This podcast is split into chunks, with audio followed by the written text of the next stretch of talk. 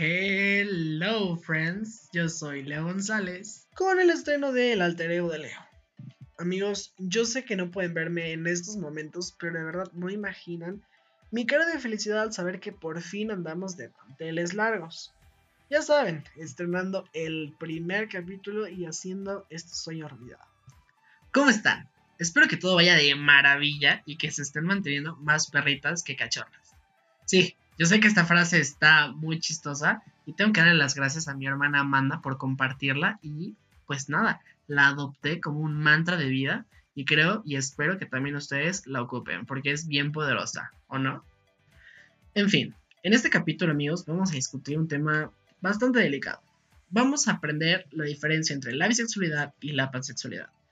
Yo sé que esta nueva era de la teoría queer es muy confusa para algunas personas y principalmente para aquellas que no están inmersas en el tema, que no pertenecen a la comunidad LGBT e incluso aquellas que no están informadas sobre temas de activismo y apoyo a la comunidad. Aunque déjenme decirles que esto no es excusa, ¿eh? La información ahí la tenemos, el tiempo también se tiene, pero pues nada más nos faltan las ganas de ser incluyentes y claramente de informarnos. Sin embargo, este es un tema que debe ser tomado en cuenta por todos nosotros para aprender a respetar pues no solo a la comunidad homosexual, porque pues hemos de ser honestos, ¿no? La visibilidad del hombre gay es por fortuna muy buena hoy en día y muy fuerte. Yo sé que aún nos falta camino por recorrer, pero creo que se han dado pasos gigantescos en la visibilización de la comunidad gay. No obstante, a lo largo de este avance, orientaciones sexuales se han quedado atrás, tales como las lesbianas, los mismos bisexuales, los transexuales y ni se diga de la comunidad intersexual. ¿Sabían que ellos eran considerados hermafroditas antes? Y sí, también tenemos que incluir a mi propia orientación sexual, los pansexuales. Sin duda, gran parte de la problemática se ha generado al no tener la información adecuada y mucho menos la visibilización, inclusión, aceptación y normalización por parte del gobierno o los medios de comunicación. Por fortuna, la libertad de expresión y las redes sociales nos permiten hablar de estos temas y aportar un granito de arena en su visibilización. Es por eso que hoy amigos les vengo a aclarar un poquito la diferencia entre una persona bisexual y una persona pansexual. Porque créanme, las diferencias son significativas y muy profundas. Así que comencemos.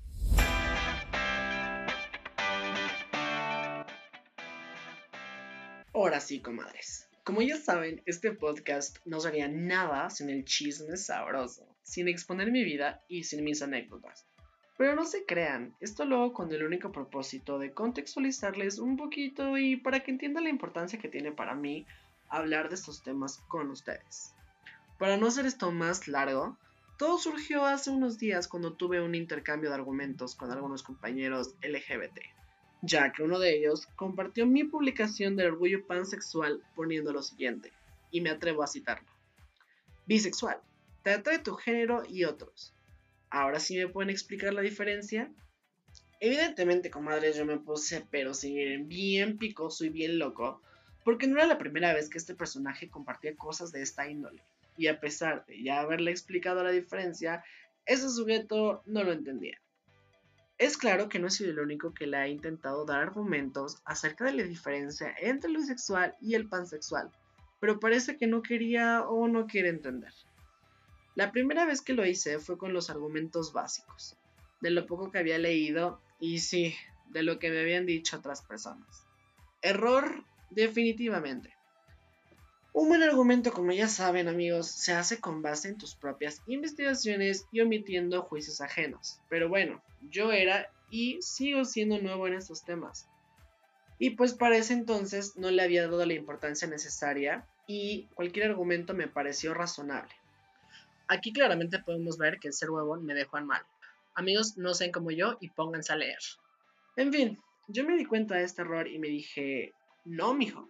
O sea, o tú haces tu tarea o te van a ver la cara de estúpida otra vez, ¿no? Y obviamente no iba a dejar que esta vez eso pasara.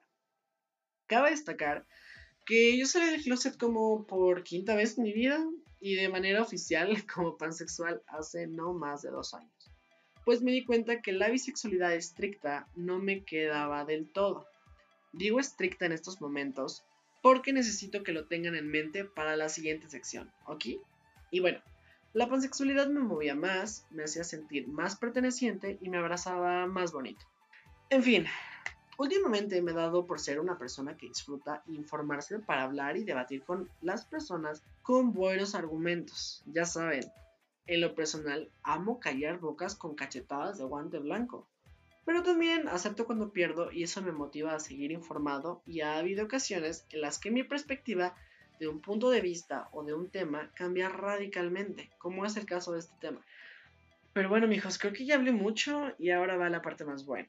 Van los datos picosos y la historia de este mini debate para hacerles entender que los pansexuales existimos y debemos ser respetados y amados.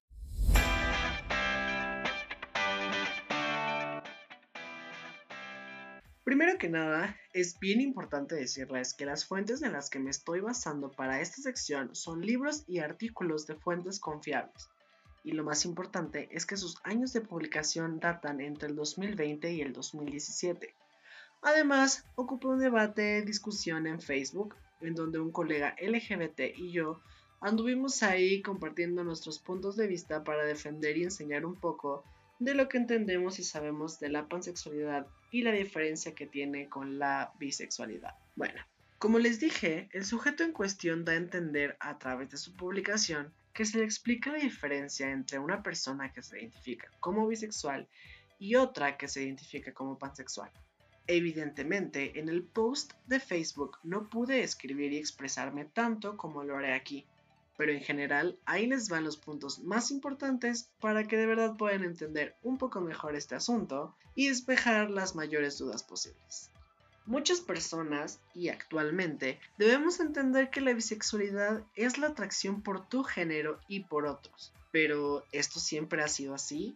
Claro que no, amigos esta definición se ha ido modificando con el paso de los años. Si bien encontré la primera vez que se utilizó el término bisexual, se dice que en 1890 apareció en literatura por primera vez, pues esta orientación era conocida como una etapa de transición e incluso como una patología de la intersexualidad. Además, el mismísimo Freud hablaba de una bisexualidad innata, teoría que yo sí creo que puede ser cierta, pero ese no es el caso. Freud establecía que era una etapa de transición para encontrar la sexualidad definitiva a través de la existencia o no del órgano sexual masculino y su atracción o no atracción hacia este. Es decir, aquí había cuatro escenarios. Si nacías con pene y te atraían después, eras homosexual. Pero si no, eras heterosexual. En el caso de las mujeres, al no nacer con pene, si después te atraen, eres heterosexual. Pero si no, eres lesbiana. Yo sé que actualmente esto suena muy lógico, pero imaginen la revolución que ocasionó esta teoría en esos años. Finalmente, otras fuentes revelan que un 23 de septiembre de 1999, los activistas Wendy Curry, Michael Page y Gigi Raven lograron que la bisexualidad fuera reconocida en una conferencia internacional de la Asociación Lésbica y Gay como una orientación sexual oficial. Lo que busco remarcar con estos datos es que la bisexualidad existe, es concreta y tiene una base histórica muy sólida. Dicho esto, las definiciones más antiguas de esta orientación la colocaban como un midpoint entre la heterosexualidad y la homosexualidad. Ahora, si nos colocamos históricamente en los años 80 y 90, la bisexualidad incluía a todos los géneros. Sin embargo, en ese momento la teoría queer apenas estaba dando sus luces y solo se reconocían dos géneros, el masculino y el femenino. Ahora sí amigos, ¿vamos bien? ¿Se entiende para dónde vamos?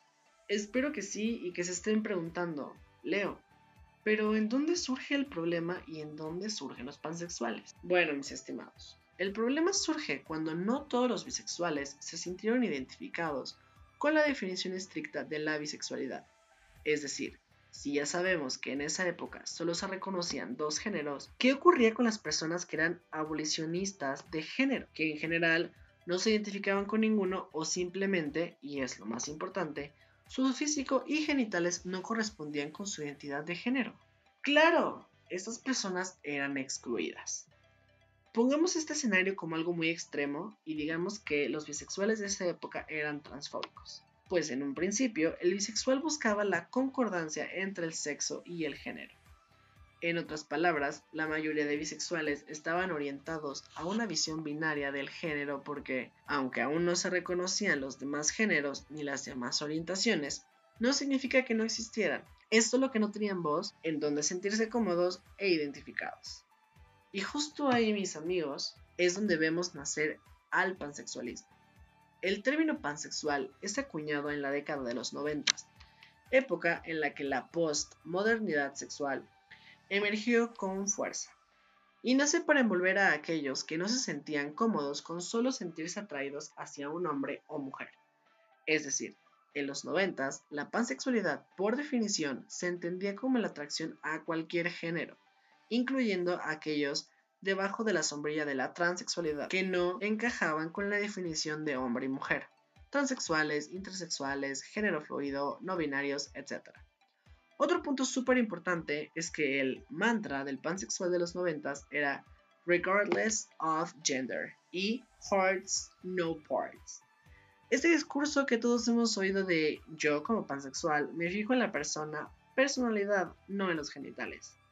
Discurso que se me hace absurdo de usar actualmente porque no creo que los bisexuales solo se fijen en qué tienes entre las piernas, pero creo que en su momento fue útil porque los queer eran entre comillas, radicales de alguna forma y antes el bisexual era transfóbico. Bien, ya tenemos la base histórica de ambas orientaciones y yo me pregunto, ¿por qué sigue la discusión?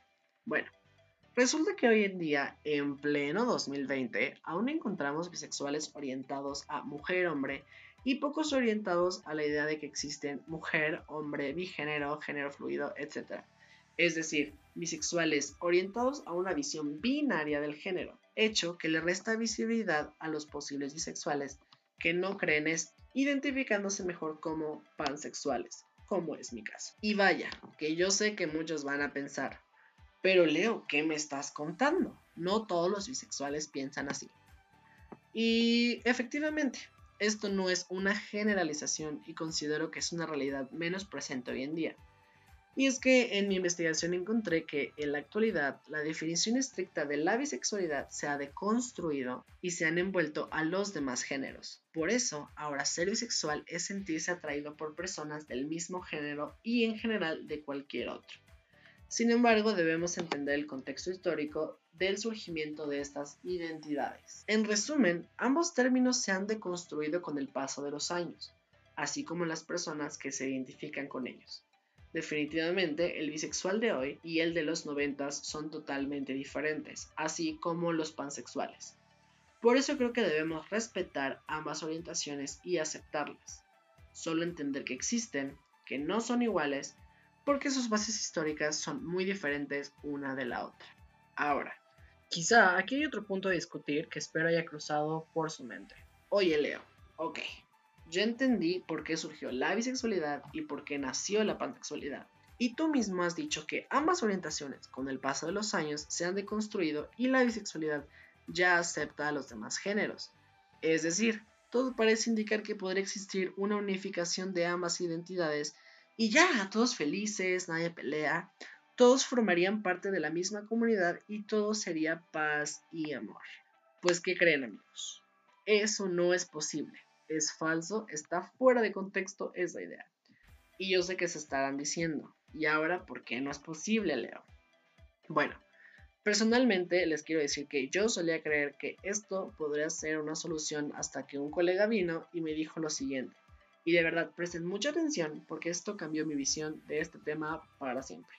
Si nos ponemos radicales, podemos decir que la bisexualidad es más vista como una opción necia de monopolizar la atracción y el género, porque la bisexualidad en sus inicios estaba orientada a la visión de que el género es binario y aunque se ha deconstruido en los últimos años, esto solo es un medio intento de adaptación conforme se descubre y se reconoce el espectro de género actual. Es decir, si tenemos una deconstrucción de términos que se da solo por monopolizar y no por responder a una realidad social, pues podemos entender que las razones no son muy legítimas y le resta validez al intento. Ahora, yo sé que este último argumento es muy rudo e incluso polémico, puede desatar debates y quizá el uso de términos o la forma en la que estamos viendo la problemática pueda tener otras aristas y pueda ser refutado. Pero si lo pensamos un poco, esto de verdad tiene lógica. Pongamos como ejemplo el siguiente argumento. Digamos que a cierto punto de vista, ambas orientaciones no son tan diferentes una de la otra. Al menos que tomemos las definiciones puras en donde un bisexual sí basa su atracción por los genitales y el físico. Pero mijos, ya se está demostrando que desde sus raíces son muy diferentes. Se plantearon para satisfacer, digámoslo así, las necesidades de pertenencia de una minoría dentro de la comunidad LGBT. Ahora, otra cosa que yo pensé después de oír los argumentos anteriores fue que sí, definitivamente la deconstrucción que solo busca monopolizar y no responder a las necesidades de la población no es muy legítima. Pero que sí es un avance en el entendimiento de este tema, que obvio se debe de hacer muchísimo más y ponerle un esfuerzo extra y que esto ayuda y da pasitos para alcanzar la meta.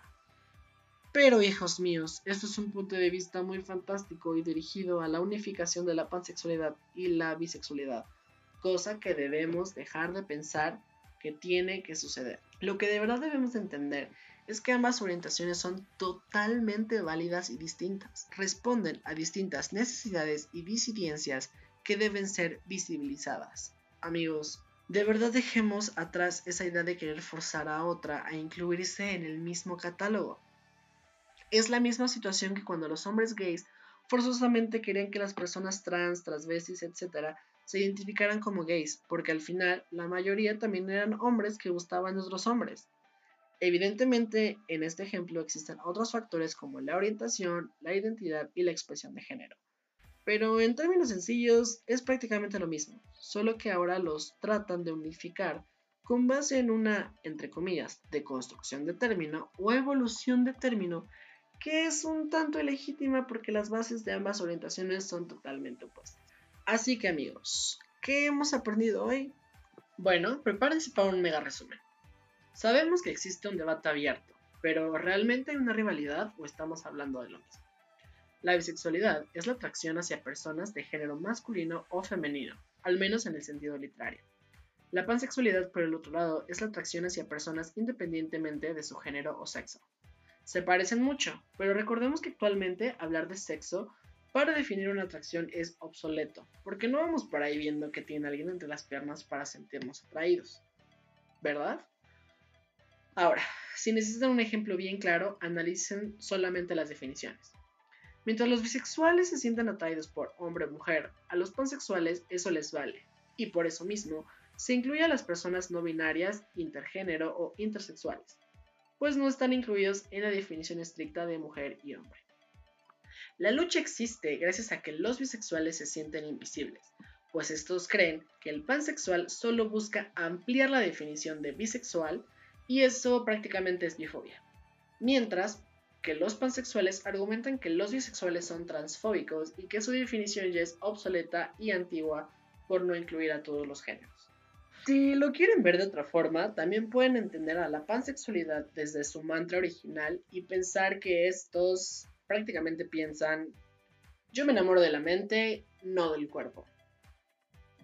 Sea como sea, entendamos que ninguna es mejor que la otra, que no todos son bifóbicos o transfóbicos, y aunque ambas orientaciones actualmente tengan definiciones similares y exista una rivalidad entre ellas, las dos son válidas y deben ser respetadas. Pero lo más importante de entender es que ambas surgen en un momento de la historia en donde el género era binario, es decir, como ya expliqué, el pansexual nace para incluir a aquellos que no se sentían cómodos con la bisexualidad en la época de los noventas. Esto, amigos, es la clave para entender y para poder diferenciar al bisexual del pansexual. Finalmente, entendamos que el de construir el término bisexual para eliminar el término pansexual y unificarlo es un tanto agresivo porque ya hay muchas personas que se sienten cómodas e identificadas con alguno de estos dos y eso está bien y tenemos que entender que es válido y totalmente respetado. Ya mejor dejemos el tema por la paz, dejemos que ambas orientaciones existan en el mundo, sean libres y cada quien se identifique con ellas como más le plazca. Recuerden que hoy en día hay muchas etiquetas, definiciones y que todos evolucionamos con el tiempo. Las etiquetas sirven para sentirte definido. Nadie debe ponerte una y sobre todo, el usarlas no es obligatorio, bebés.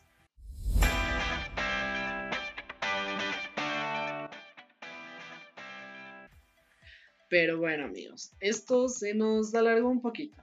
Sin embargo, quería darles vasta información para que ustedes puedan reflexionar y esto se lo lleven a casita para que puedan generar sus propias conclusiones. Ya saben, aquí no se trata de imponer, sino de compartir y emitir sus propios juicios. La información que yo encontré y mi opinión están plasmadas aquí. Esto, sin embargo, no quiere decir que es la verdad absoluta.